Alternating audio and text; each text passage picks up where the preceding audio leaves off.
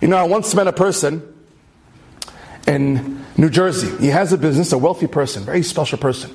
Gives a lot of tzedakah, has a good heart. He has a business, millionaire. So one time I went to meet him to fundraise for something. He tells me, Yaakov, let me show you what I do because when I met him in his office, it was just like a junkyard, and his offices was just like a shed. I don't know, just an old place. It didn't make any sense to me. Usually when I meet the rich guys, it's in the city. They have, uh, this is different in New Jersey. He's like, let me show you what I do. He takes me to one of his huge crates that he has in the back, and he opens it up, and I see broken fans, used uh, printers, different second-hand stuff.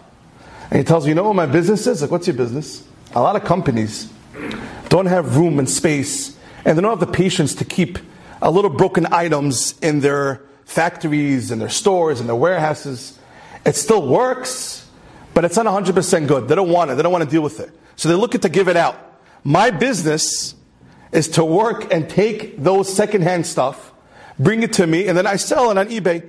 You know how many people want to buy secondhand stuff? Millions. Millions of people want to buy secondhand stuff. So I get it for free or for a cheaper price, and then I go sell it on eBay and I make money. And I looked at all the junk that was in his crate. It's unbelievable. And I told him, You taught me a tremendous lesson for life. Tremendous lesson for life.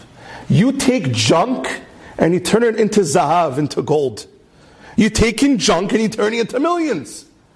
Our job in life, Rabotai, is every time tests come our way, nisyonot come our way, our job is to take those tests and turn it around, overcome the test, and get olam haba and get rewarded by olam hazeh and the next world for overcoming the test that Hashem throws on us.